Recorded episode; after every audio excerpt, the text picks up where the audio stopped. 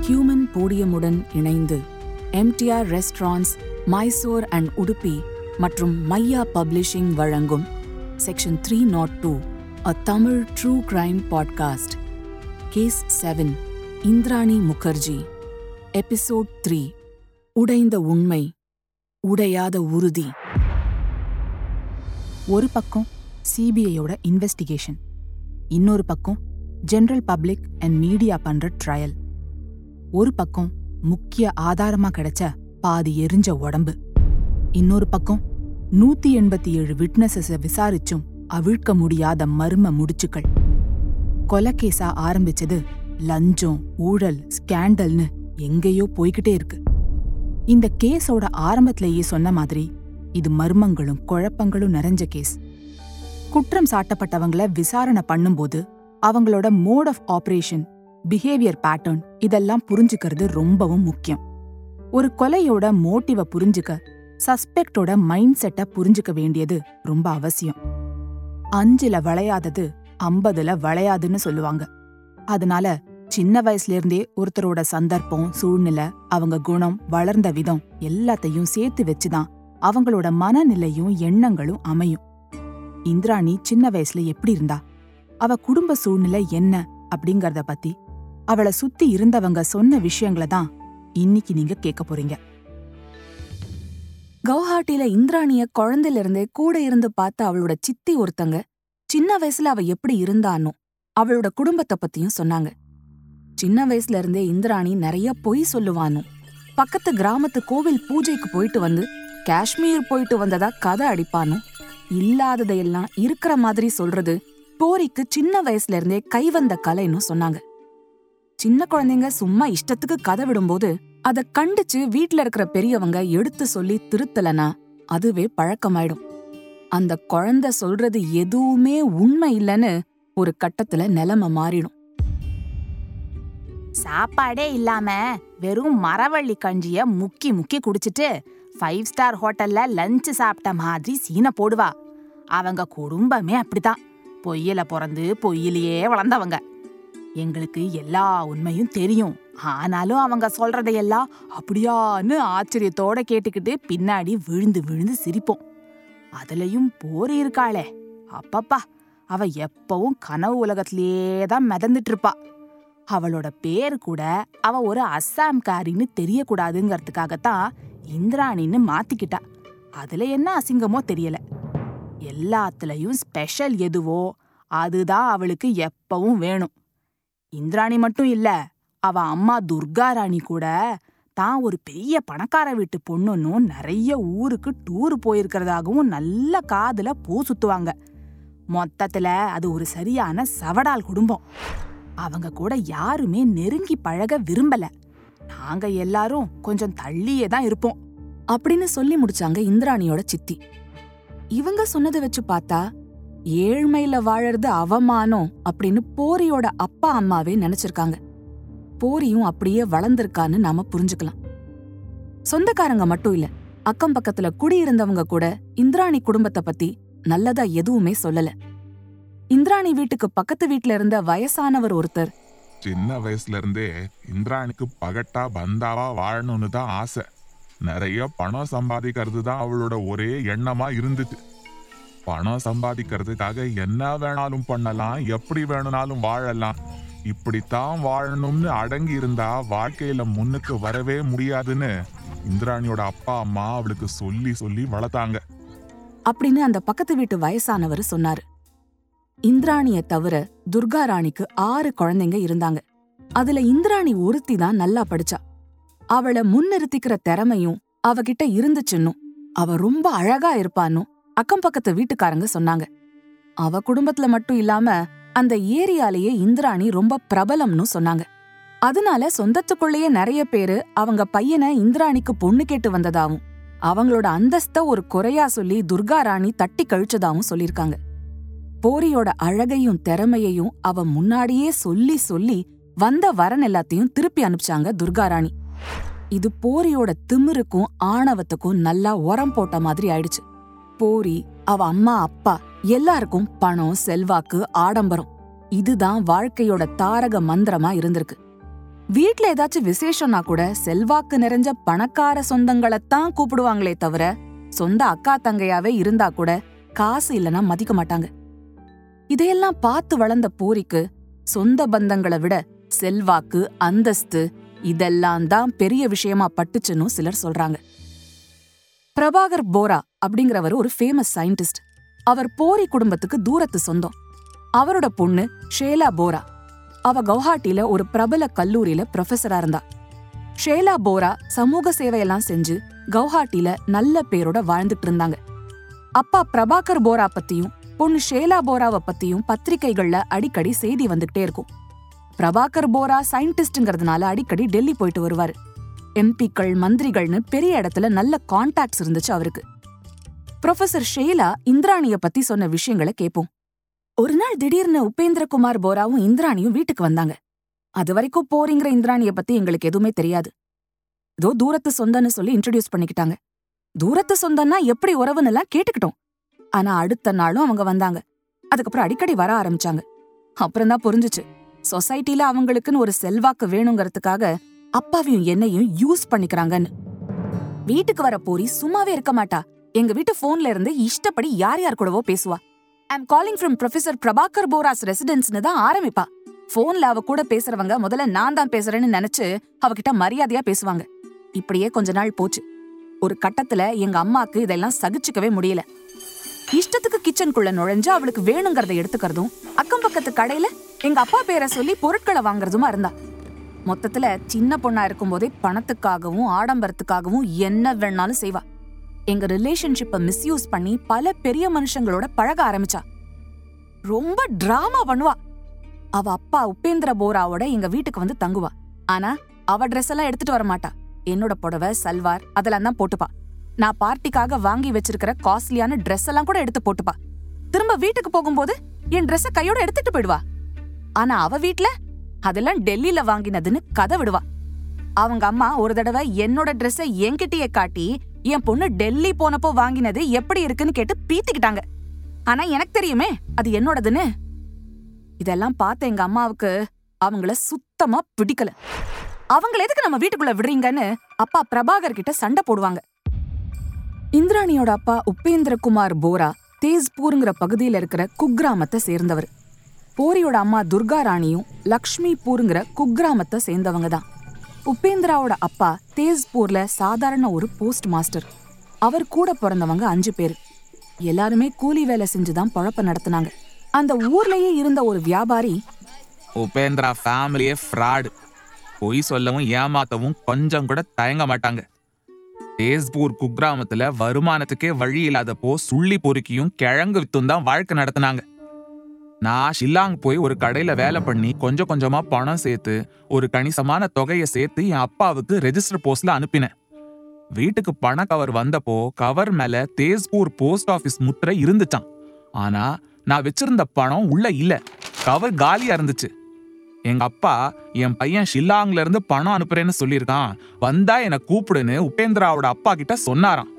அப்புறம்தான் கவர்ல மறுபடியும் ஒரு தடவை சீல் குத்தப்பட்டிருக்கிறத எங்க அப்பா கவனிச்சாரு. உபேந்திரா அப்பா ஊருக்கு வர கவரு போஸ்ட் லெட்டர்னு எல்லாத்தையும் பிரிச்சு பார்ப்பாருன்னு தெரியும். ஆனா பணத்தை திருடுவாருன்னு நாங்க யாருமே எதிர்பார்க்கல. அப்படின்னு சொன்னாரு. இந்திராணிய பத்தியும் அவ குடும்பத்தை பத்தியும் இன்னும் சில சொந்தக்காரங்கள்லாம் சொன்ன விஷயங்கள் அதிர்ச்சியத்தான் கொடுக்குது.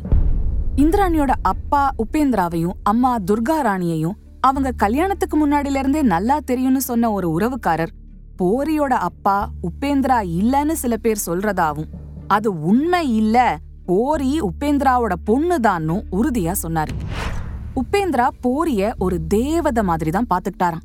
அக்கம் பக்கத்துல இருக்கிற ரோட் சைடு ரோமியோஸ் யாரும் அவளுக்கு தொல்லை கொடுத்துடக்கூடாதுன்னு தினமும் அவளை ஸ்கூலுக்கு கொண்டு போய் விட்டு திரும்ப கூட்டிட்டு வருவாருன்னு சொன்னாரு. அவரு ஒரு மாதிரி ஃப்ராடு தான் ஆனா பொண்ணு விஷயத்துல அவர் ஒரு நல்ல அப்பாவா தான் இருந்தாருன்னு சொன்னாரு. இன்னொரு உறவுக்காரரு இந்திராணி சின்ன வயசுல இருந்தே திமிரு பிடிச்சவன்னும் யார்கிட்டயும் அன்பா நடந்துக்க மாட்டா பெத்த அப்பா அம்மா கிட்டயே பாசத்தை காட்ட மாட்டா சரியான சந்தர்ப்பவாதி கிடைச்ச டைம்ல எல்லாரையும் மேனுப்புலேட் பண்ணுவான்னு சொன்னார். இந்திராணியோட சின்ன வயசு குணத்தை வச்சு பார்க்கும்போது உறுதியா அவ பெத்த பொண்ணையே கொலை பண்ணக்கூடியவதான்னு அதிரடியா சொன்னாரு. சின்ன வயசுல நிறைய பசங்களோட போரி சுத்துவான்னு பாய் ஃப்ரெண்ட்ஸ அடிக்கடி மாத்திக்கிட்டே இருப்பான்னு சொன்னாரு. ஷில்லாங்குக்கு படிக்க போறதுக்கு முன்னாடி பிஷ்ணு பிரசாத் அப்படின்னு ஒரு பையன் அவளோட பாய் ஃப்ரெண்டா இருந்தான். இப்போ கவுஹாத்தில வக்கீலா இருக்கிற பிஷ்ணு பிரசாத் தான் இந்திராணியோட ஃபர்ஸ்ட் ஹஸ்பண்ட் அப்படின்னு ஒரு வதந்தி பரவிச்சு அந்த வதந்தி உண்மை இல்லைன்னு அவங்களுக்கு கல்யாணம் நடக்கலன்னும் கிட்டத்தட்ட மூணு நாலு மாசம் தான் அவங்களுக்குள்ள ஒரு அஃபேர் இருந்ததாவும் சொல்லியிருக்காரு ஒரு பேட்டியில. இப்படி கண்ணு காது மூக்கு வச்சு இந்திராணியோட வாழ்க்கைய பத்தி வம்பு பேசுற நிறைய பேர் இருக்காங்க. படிப்பை முடிச்சுட்டு மறுபடியும் அப்பா அம்மா கிட்ட திரும்பி வந்தப்போ அங்க என்ன நடந்துச்சுன்னு இந்திராணி இருந்த வீட்டுக்கு பக்கத்து வீட்டுல குடியிருந்தவர் ஒருத்தர் சொல்றாரு. நைன்டீன் எயிட்டி செவனில் ஒரு பையனோட வீட்டுக்கு வந்தா போரி அந்த பையனை அவ பப்லுன்னு கூப்பிட்டான்னு நினைக்கிறேன். அவனை அவளோட லவ்வர்னு இன்ட்ரடியூஸ் பண்ணிக்கிட்டா. அந்த பையனோட உண்மையான பேர் சித்தார்த்தா தாஸ். அப்போ இந்திராணி கர்ப்பமாக இருந்தா. சித்தார்த்தா தாஸ் பணக்காரலாம் கிடையாது. அவன் அப்பாவை எனக்கு தெரியும். சாதாரண பொட்டி கடைக்காரர் தான். ஆனால் சித்தார்த்தா தாஸ் பெரிய பணக்காரன்னு அவள் வீட்டில் சொல்லியிருக்கா போரி. ஆனால் பார்க்க நல்லா டிப்டாப்பாக ட்ரெஸ் பண்ணியிருந்த சித்தார்த்தா தாஸை பணக்காரன்னு ஈஸியாக நம்பிடலாம் கொஞ்ச மாதம் கழித்து அவனோட ஹோண்டா மோட்டர் பைக்கில் போரியும் சித்தார்த்தாவும் ஊர் சுற்றுனாங்க கூடவே அந்த கை குழந்தை ஷீனாவையும் பைக்கில் வச்சுக்கிட்டு சுற்றுவாங்க சித்தார்த்தா தாஸுக்கு உப்பேந்திரா ஒரு கடை வச்சு கொடுத்தாரு. ஏதோ எல்லாம் ஒரு மாதிரி நல்லா தான் போயிட்டு இருந்துச்சு ஆனால் போரி மறுபடியும் கர்ப்பமான உடனே நிலைமை மாறிடுச்சு. எப்போ பார்த்தாலும் போரியும் சித்தார்த்தாவும் சண்டை போட்டுக்கிட்டே இருப்பாங்க. ஒரு நாள் எனக்கு ரெண்டாவது குழந்தை வேண்டான்னு அலறிக்கிட்டு வீட்டை விட்டு வெளியே ஓடி வந்தா போரி. ஆனா சித்தார்த்தா குழந்தைய பெத்துக்கிட்டே ஆகணும்னு பிடிவாதமா இருந்தான். ரெண்டாவது குழந்தை மிக்கேலும் பிறந்தான். சித்தார்த்தா தாஸ் கடையில வியாபாரம் பெருசா ஒன்றும் ஆகல. ரெண்டாவது குழந்தையும் பெத்துக்க சொல்லிட்டு வருமானமும் சரியா இல்லைன்னா போரிக்கு கோவம் வருமா வராதா? மேற்படிப்புக்கு கல்கத்தாவுக்கு போறேன் நீ உன் வழியை பார்த்துக்கிட்டு ஷில்லாங் போய் சேருன்னு அவங்கிட்ட சொல்லிட்டு குழந்தைங்கள அப்பா அம்மா பொறுப்புல ஒப்படைச்சிட்டு ஊரை விட்டு போயிட்டா போரி. அதுக்கப்புறம் கல்கத்தாவுக்கு போன போரி அங்க சொந்த தொழில் பண்ணிட்டு இருந்த சஞ்சீவ் கண்ணாவை கல்யாணம் பண்ணிக்கிட்டான்னு நமக்கெல்லாம் தெரியும். கல்கத்தாவுக்கு போனதும் நட உட பாவனை இதெல்லாம் மட்டும் இல்லாம போரியா இருந்தவ இந்திராணின்னு பேரையும் மாத்திக்கிட்டானோ அவளுக்கும் சஞ்சீவுக்கும் விதின்னு ஒரு குழந்தை பிறந்ததுன்னும். அதுக்கப்புறம் அவ அங்கேருந்து மும்பை போய் பீட்டர் முகர்ஜியை கல்யாணம் பண்ணிக்கிட்டானோ இதெல்லாம் தெரியும். த ரெஸ்ட் இஸ் ஹிஸ்ட்ரி இந்திராணிக்கு ஒரு ஃப்ரெண்ட் இருந்தாங்க. அவங்க பேரு சவீனா பேடி சச்சர். அவங்க ஒரு lawyer January fifth two thousand twenty three Indrani பெயில்ல வெளியே வந்தாச்சு. ஒரு வேலையா கவுஹாட்டி போயிருந்த சவீனா திரும்ப மும்பை போக கவுஹாட்டி ஏர்போர்ட்ல செக்யூரிட்டி கிளியரன்ஸ் எல்லாம் முடிச்சிட்டு வெயிட் பண்ணிட்டு இருந்தபோது ஒரு பொண்ணை பார்த்தாங்க. பார்த்தவங்க அப்படியே ஷாக் ஆயிட்டாங்க. ஏன்னா அங்க அவங்க பார்த்தது வேற யாரையும் இல்லை. எந்த பொண்ணை இந்திராணி கொலை செஞ்சாங்கிற குற்றச்சாட்டுல பைக்குலா சிறையில ஆறரை வருஷமா இருந்தாங்களோ அந்த ஷீனா போராவை தான் சவீனா பார்த்தாங்க. சவீனாவுக்கும் இந்திராணிக்கும் சுமார் 20 இயர்ஸ் ஃப்ரெண்ட்ஷிப். அதனால அவங்க ஷீனாவை நிறைய தடவை பார்த்துருக்காங்க. இறந்துட்டதா நம்பப்பட்ட ஷீனா போரா உயிரோட அங்க நடந்து போறத பார்த்ததும் அதிர்ச்சியில உறைஞ்சு போயிட்டாங்க சவினா பேடி சச்சார். இந்த தகவலை உடனே இந்திராணிக்கும் தெரியப்படுத்தினாங்க அவங்க. அவங்களும் இந்திராணியும் சேர்ந்து கோர்ட்ல இது சம்பந்தமா ஒரு அஃபிடவிட் தாக்கல் பண்ணாங்க. அஃபிடவிட் அப்படிங்கிறது ஒரு லீகல் டாக்குமெண்ட் சொல்லப்படுற தகவலை சட்டப்படி ஊர்ஜிதப்படுத்துற முறை. அதுல குவஹாட்டி ஏர்போர்ட் சிசிடிவி ஃபுட்டேஜை வாங்கி ஷீனாவ மாதிரியே இருந்த அந்த பொண்ணு யாருங்கிறத கண்டுபிடிக்கணும்னும் ஷீனா போரா உயிரோட இருக்கான்னு இந்திராணி தொடர்ந்து சொல்லிக்கிட்டே இருந்த நிலையில குவஹாட்டி ஏர்போர்ட்ல ஷீனா மாதிரியே இருந்த அந்த பொண்ணை விசாரிக்கணும்னும் அந்த அஃபிடவிட்ல கோரிக்கை வச்சிருந்தா இந்திராணி. சிபிஐ அந்த கோரிக்கையை நிராகரிச்சுது.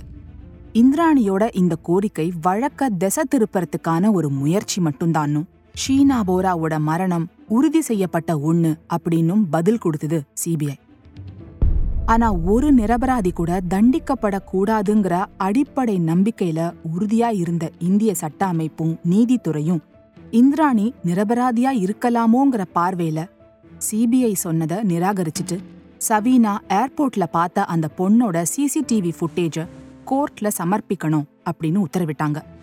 இப்படி வெள்ளக்காக்கா மல்லாக்க பறக்குது சிவப்பு யானை பல்லக்கு தூக்குதுன்னு குற்றம் சாட்டப்பட்டவங்க என்ன சொன்னாலும் அதுக்கு முக்கியத்துவம் கொடுத்து விசாரிக்கிற நீதித்துறை ஒரு குற்றவாளி நிரபராதின்னு அறிவிக்கப்படுறதுல எவ்வளோ ஆபத்து இருக்குங்கிறத புரிஞ்சுதான் செய்யறாங்களாங்கிறது காலம்தான் பதில் சொல்லும். இந்திராணியோட அஃபிடவிட்ட விசாரணை செய்யணும்னு வழக்க விசாரிச்ச சிறப்பு நீதிமன்றம் உத்தரவு போட்டுது. சிறப்பு நீதிமன்ற நீதிபதி SP Nayak Nimbalkar airports authority of India கிட்ட ஜனவரி ஃபிஃப்த் ஈவினிங் ஃபைவ்லேருந்து சிக்ஸுக்குள்ள போர்டிங் கேட் நம்பர் ஃபைவ்ல கவர் பண்ணப்பட்ட சிசிடிவி ஃபுட்டேஜை ஒப்படைக்க சொல்லி உத்தரவிட்டார். தொடர்ந்து சிபிஐ இந்திராணியோட அஃபிடவிட் விசாரணையை திசை திருப்ப எடுத்த முயற்சிதான்னு ஷீனா போரா கொல்லப்பட்டதா? அவளோட அப்பாவும் சகோதரன் மிக்கைலும் ஏற்கனவே சாட்சி சொல்லிட்டாங்கன்னும் சம்பந்தப்பட்ட மற்ற குற்றவாளிகள் எல்லாருமே அப்ரூவரா மாறிட்டாங்கன்னு சொன்னாங்க. ஆனா நீதிபதி நிம்பால்கர் சிபிஐயோட வாதத்தை பொருட்படுத்தவே இல்ல. இந்திராணி ஷீனா உயிரோட தான் இருக்கான்னு சொல்றதாலையும் ஷீனாவ மாதிரியே ஒரு பொண்ணு இருக்கறதா சிசிடிவி ஃபுட்டேஜ்ல ரெக்கார்டு இருக்கிறதுனாலையும் உண்மையை நிரூபிக்க இந்திராணிக்கு ஒரு வாய்ப்பு கொடுத்தே ஆகணும் அப்படின்னு சொன்னாரு. இத தொடர்ந்து சிசிடிவி ஆதாரங்களை கைப்பற்றுற வேலை நடந்தது. பொதுவா டாக்டர் கிட்டயும் வக்கீல் கிட்டயும் பொய் சொல்லக்கூடாதுன்னு சொல்வாங்க.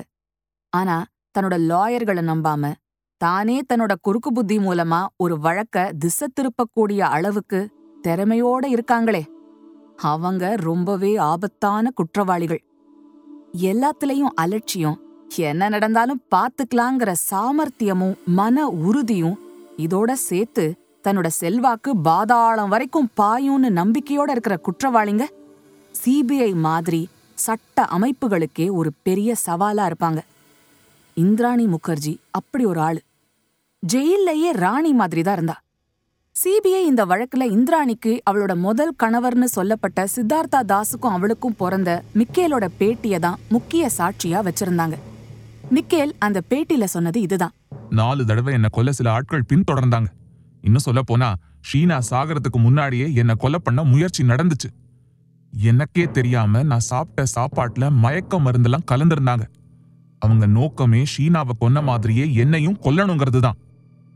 ஒரு கூலிப்பட கொலையாளி கிட்ட ரெண்டரை லட்சம் ரூபாய் கொடுத்து மிக்கேல கொல்றதுக்கு இந்திராணி செட்டப் பண்ணியிருந்தானும். மூணு தடவை அவன்கிட்ட இருந்து மிக்கேல் சாமர்த்தியமா தப்பிச்சிட்டதாவும். நாலாவது தடவை மிக்கேல கொலை பண்ண வரும்போது போலீஸ் அந்த ஆளை பிடிச்சிட்டதாவும் மிக்கேல் சொன்னான். எந்த பிரச்சனையும் தன்னோட மன உறுதியை உடைக்க முடியாதுங்கிறத தெரியப்படுத்ததா? தன்னோட சுயசரிதைக்கு அன்புரோக்கன்னு பேர் வச்சதா? இந்திராணி சொன்னா. சிறையில அவ இருந்தப்போ அவ பார்த்த நல்லது கெட்டதுகளை பத்தியும் சிறை அனுபவத்தை பத்தியும் அதுல சொல்லியிருக்கா. அந்த ஆட்டோபயோகிராஃபி புக்கே வழக்க தசை திருப்பி அதுல இருந்து தப்பிக்கத்தானும் இல்லாததையும் பல கற்பனைகளையும் சேர்த்து எழுதியிருக்காங்கன்னு இந்திராணிய பத்தி போலீஸ் தரப்புல சொல்லியிருக்காங்க. ஜாமீன்ல இருக்கிற ஒரு கைதி பேசக்கூடாத செய்யக்கூடாத விஷயங்களை எல்லாம் அந்த புக்ல எழுதியிருக்கிறதாகவும் ஜெயில்ல இருந்த மத்த பெண் கைதிகளை தவறான விதத்துல இந்திராணி தூண்டினதாகவும் போலீஸ் சொல்றாங்க. இந்திராணி நிச்சயம் அவங்க செல்வாக்கு குறுக்கு புத்தி எல்லாத்தையும் வச்சு எப்படியாவது ஷீனாவை கொன்ன வழக்குல இருந்து விடுபடணும்னு முயற்சி எடுத்துக்கிட்டு இருக்காங்க. அதுக்கு முதல் கட்டமா தான் இந்த மெமோயரை எழுதியிருக்காங்க. அப்படின்னும் புலனாய்வுத்துறை அதிகாரிங்க கருத்து சொல்லியிருக்காங்க. வழக்கு விசாரணையில இந்திராணி சொன்ன தகவல்களுக்கும் இப்ப அவங்க சுயசரிதையில எழுதியிருக்கிற தகவல்களுக்கும் நிறைய வேறுபாடுகள் இருக்கு. ஒண்ணு மட்டும் நிச்சயம். இந்திராணி ஒவ்வொரு செங்கலா எடுத்து பார்த்து பார்த்து கட்டி தனக்குன்னு ஒரு பெரிய சாம்ராஜ்யத்தையே உருவாக்கியிருக்கா. கீழே விழுந்தா அவ மட்டும் இல்ல அவ கட்டின சாம்ராஜ்யமே நொறுங்கிடும்னு இந்திராணிக்கு நல்லா தெரியும். அதனாலதான் தான் ஜெயிலுக்கு போனா கூட அந்த சாம்ராஜ்ய கோட்டைய எப்படியும் காப்பாத்திடணும்னு ரொம்பவும் எச்சரிக்கையோடையும் தைரியத்தோடையும் செயல்படுறா. ஷீனா போரா வழக்குல இருந்து எப்படியாவது விடுபட்டு இந்த சாம்ராஜ்யத்தை இன்னும் விரிவுபடுத்தணுங்கிறது தான் அவளோட எண்ணம். அதை தக்க வச்சுக்கிற முயற்சிக்கு முதல் படிதான் ஜூலை மாசம் twenty third two thousand twenty த்ரீல அவ வெளியிட்ட அன்புரோக்கன்கிற சுயசரிதை புக்கு. உண்மையில எந்த ஒரு வலிமையான ஆண் கூட ஏழு வருஷ சிறைவாசத்துல நொறுங்கி போயிடுவான். ஆனா இந்திராணி சிறைவாசம் முடிஞ்சு இன்னும் ஸ்ட்ராங்கா தான் வெளியில வந்திருக்காங்க. பெத்த பொண்ண கொலை பண்ண ஒரு அம்மாங்கிறத தாண்டி இந்திராணியோட போராட்ட குணம் சட்ட ரீதியா தன்னோட வழக்க தானே டீல் செய்யறது. போலீஸையே திணற அடிக்கிறதுன்னு ஒரு பெரிய அரசியல் தலைவர் மாதிரி இந்திராணி செயல்படுறத பார்க்கும்போது நம்மள மீறி ஒரு பிரமிப்பு வரதான் செய்யுது. இந்திரா காந்தி பெனாசிர் புட்டோ ஜெயலலிதா இவங்கெல்லாம் கைது செய்யப்பட்டப்போ ஒருவித நிதானத்தோட கம்பீரமா தான் சிறைக்கு நடந்து போனாங்க. பெண்களால தான் அந்த மாதிரி இருக்க முடியுமோ? ஆண் தலைவர்கள் அழுது ஆர்ப்பாட்டம் செஞ்சு நெஞ்சு வலின்னு ஆஸ்பத்திரியில சேர்த்து அமக்களம் பண்ணி தான் அதுக்கப்புறம் சிறைக்கு போயிருக்காங்கன்னு கதையெல்லாம் இருக்கு. ஒரு உயிரை அழிக்கறதுக்கு பெருசா வலிமை தேவையில்லை. அத உருவாக்கறதுக்கு தான் தேவைங்கிறதுனால தான் பெண்களுக்கு வலிமை ஜாஸ்தியோ? இந்திராணி எழுதின அன்புரோக்கன்ல எழுதப்பட்ட விஷயங்களை எந்த பொண்ணும் வெளியில சொல்ல தயங்குவா. அந்த விஷயங்கள் எவ்ளோ தூரம் உண்மை எவ்ளோ தூரம் பொய்ன்னு சந்தேகம் வந்தாலும் அதுல எழுதப்பட்டிருக்கிற விஷயங்கள் பரபரப்பையும் திகைப்பையும் ஏற்படுத்துது. அன்புரோக்கன் த அன்டோல்ட் ஸ்டோரி இந்த புத்தகத்தோட ஆரம்பத்திலேயே இந்திராணி சொல்றது என்ன தெரியுமா? என்னை சுத்தி இட்டு கட்டப்பட்ட போலியா புனையப்பட்ட சுவாரஸ்யங்களை தாண்டி என்னோட உண்மையான அனுபவங்களைத்தான் இந்த புக்ல எழுதியிருக்கேன். This is not my version of the story this is the truth. உண்மையிலேயே அந்த சம்பவம் இந்திராணியோட வாழ்க்கையில நடந்ததா? இல்ல அவ மேல சுமத்தப்பட்டிருக்கிற கொலை வழக்கோட தீவிரத்தை குறைச்சு அதிலிருந்து தப்பிக்க அவளே இட்டுக்கட்டி சொல்லிருக்காளான்னு தெரியாத ஒரு முக்கியமான விஷயம் அன்புரோக்கன்ல இருக்கு. உண்மையில ஷீனா போராவோட அப்பா யாருங்கிறது தான் அது. ஷில்லாங்ல காலேஜ்ல படிக்கும்போது சித்தார்த்தா தாஸுக்கும் அவளுக்கும் பிறந்தவங்க தான் ஷீனாவும் மிக்கேலனும் முதல்ல சொன்னா இந்திராணி. சித்தார்த்தா தாஸும் போலீஸ் கிட்ட அதுக்கு ஆதாரமா ஹாஸ்பிட்டல்ல கொடுத்த பர்த் சர்டிபிகேட்ஸ் இருக்கிறதாவும் இன்னும் ஒரு படி மேல போய் டிஎன்ஏ டெஸ்டுக்கு கூட ரெடின்னு சொல்லியிருக்கான். ஆனா இந்திராணி அவ எழுதியிருக்கிற சுயசரிதையில அப்படியே முன்னுக்கு பின் முரணா ஒரு ஷாக்கிங்கான விஷயத்த சொல்லிருக்கா அது மட்டும் இல்லாம இந்த வழக்குல சம்பந்தப்பட்டிருக்கிற பல அரசியல் பிரமுகர்கள் பத்தியும் போட்டு உடைச்சிருக்கா. அன்புரோக்கன்ல சொல்லப்பட்டிருக்கிற யாருமே நினைச்சு கூட பார்க்க முடியாத அந்த விஷயம். ஷீனாவோட உண்மையான அப்பா யார்? இந்த பிரபல அரசியல் பிரமுகர்களை பத்தி அவ சொல்லியிருக்கிற விஷயங்கள் தான் அவளுக்கு ஏதோ ஒரு விதத்துல பாதுகாப்பா இருக்கா? இதையெல்லாம் தெரிஞ்சுக்க அடுத்த வாரம் மறக்காம புது எபிசோட கேளுங்க. This episode was brought to you by MTR Restaurants, Mysore and Udupi. Indulge in the timeless legacy of MTR restaurants and savor their world class South Indian vegetarian cuisine, which is a true culinary journey. And Maya Publishing. Turn your literary dreams into reality with Maya Publishing, where your story finds its voice and comes to life in print.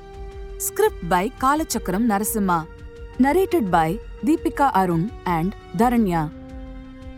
Sound design, recording, mixing, and mastering by Baba Prasad, assisted by Surya Prakash at Digi Sound Studio, Chennai.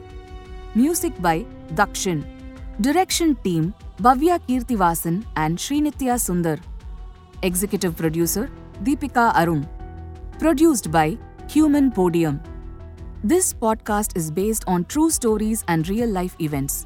While we strive for accuracy and authenticity, certain aspects such as dialogue, pacing, and narrative sequence may have been enhanced or reconstructed for dramatic and entertainment purposes. Our intention is to provide a compelling and engaging listening experience while staying true to the essence of the stories being told. Keep in mind that some details may have been altered or condensed for storytelling reasons. Listeners are advised to use their discretion. We may refer to specific individuals or groups by their names in order to share stories, insights, or historical accounts. These references are intended to provide context and understanding and are based on publicly available information. We want to emphasize that these references are made solely for the purpose of providing accurate information and fostering a deeper understanding of our culture and society. We strive to approach these discussions with sensitivity and a commitment to treat all individuals and their stories with respect and sensitivity.